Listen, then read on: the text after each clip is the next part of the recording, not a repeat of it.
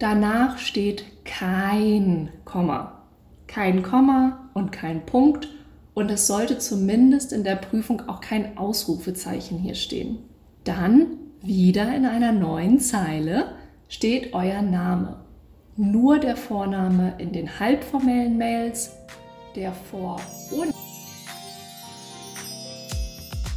Hallöchen und herzlich willkommen zu In Deutschland zu Hause. Danke, dass du dabei bist. Ich bin Jana und ich spreche mit Deutschlernenden und Deutschlehrenden über ihr Leben in Deutschland und ihre Erfahrungen mit der Sprache und Kultur. Heute verrate ich euch meine Tipps und Tricks zur Prüfungsvorbereitung. Das sind die Tipps, die ich normalerweise im Einzelunterricht gebe und die bisher allen Prüfungsteilnehmenden geholfen haben. Wenn du also vorhast, eine Deutschprüfung zu machen, dann ist diese exklusive Bonusfolge genau richtig für dich.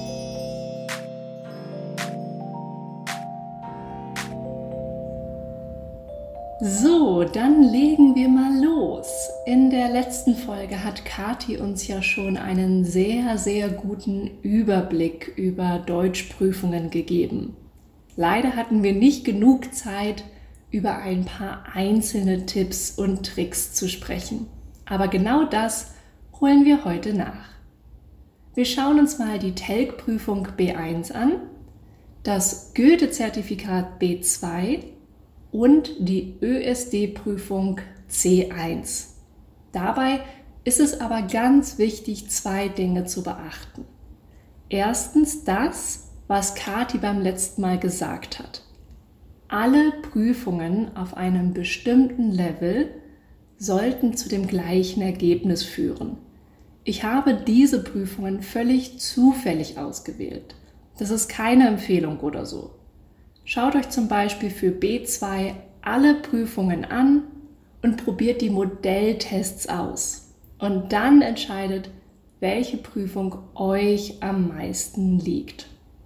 Schaut aber auch, ob und wann diese Prüfung in eurer Nähe verfügbar ist.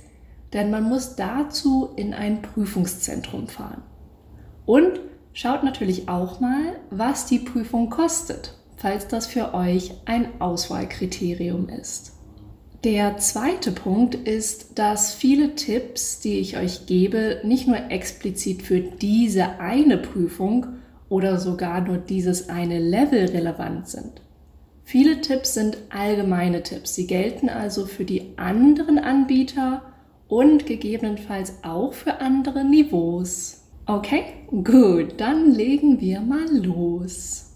Also, auf dem Niveau B1 haben das Goethe-Institut und ÖSD eine Prüfung gemeinsam erstellt. Das heißt, die Inhalte dieser beiden Prüfungen sind identisch. Der wichtigste Unterschied meiner Meinung nach zum TELC-Zertifikat ist, dass es hier die Sprachbausteine gibt. In meiner Erfahrung machen diese den meisten Lernenden doch eher viele Probleme. Also schaut euch die Sprachbausteine besonders gut an und entscheidet dann, ob die euch besonders gut liegen oder eher nicht. Okay, dann geht's los mit dem Leseverstehen. Wir haben drei Aufgaben. In der ersten Aufgabe geht es um globales Lesen, das heißt um ein allgemeines Textverständnis ohne Fokus auf Details. Ihr bekommt zehn Überschriften und nur fünf davon passen zu den kurzen Texten. Lest euch die Überschriften gut durch und überlegt hier schon, was für ein Artikel könnte hierzu passen?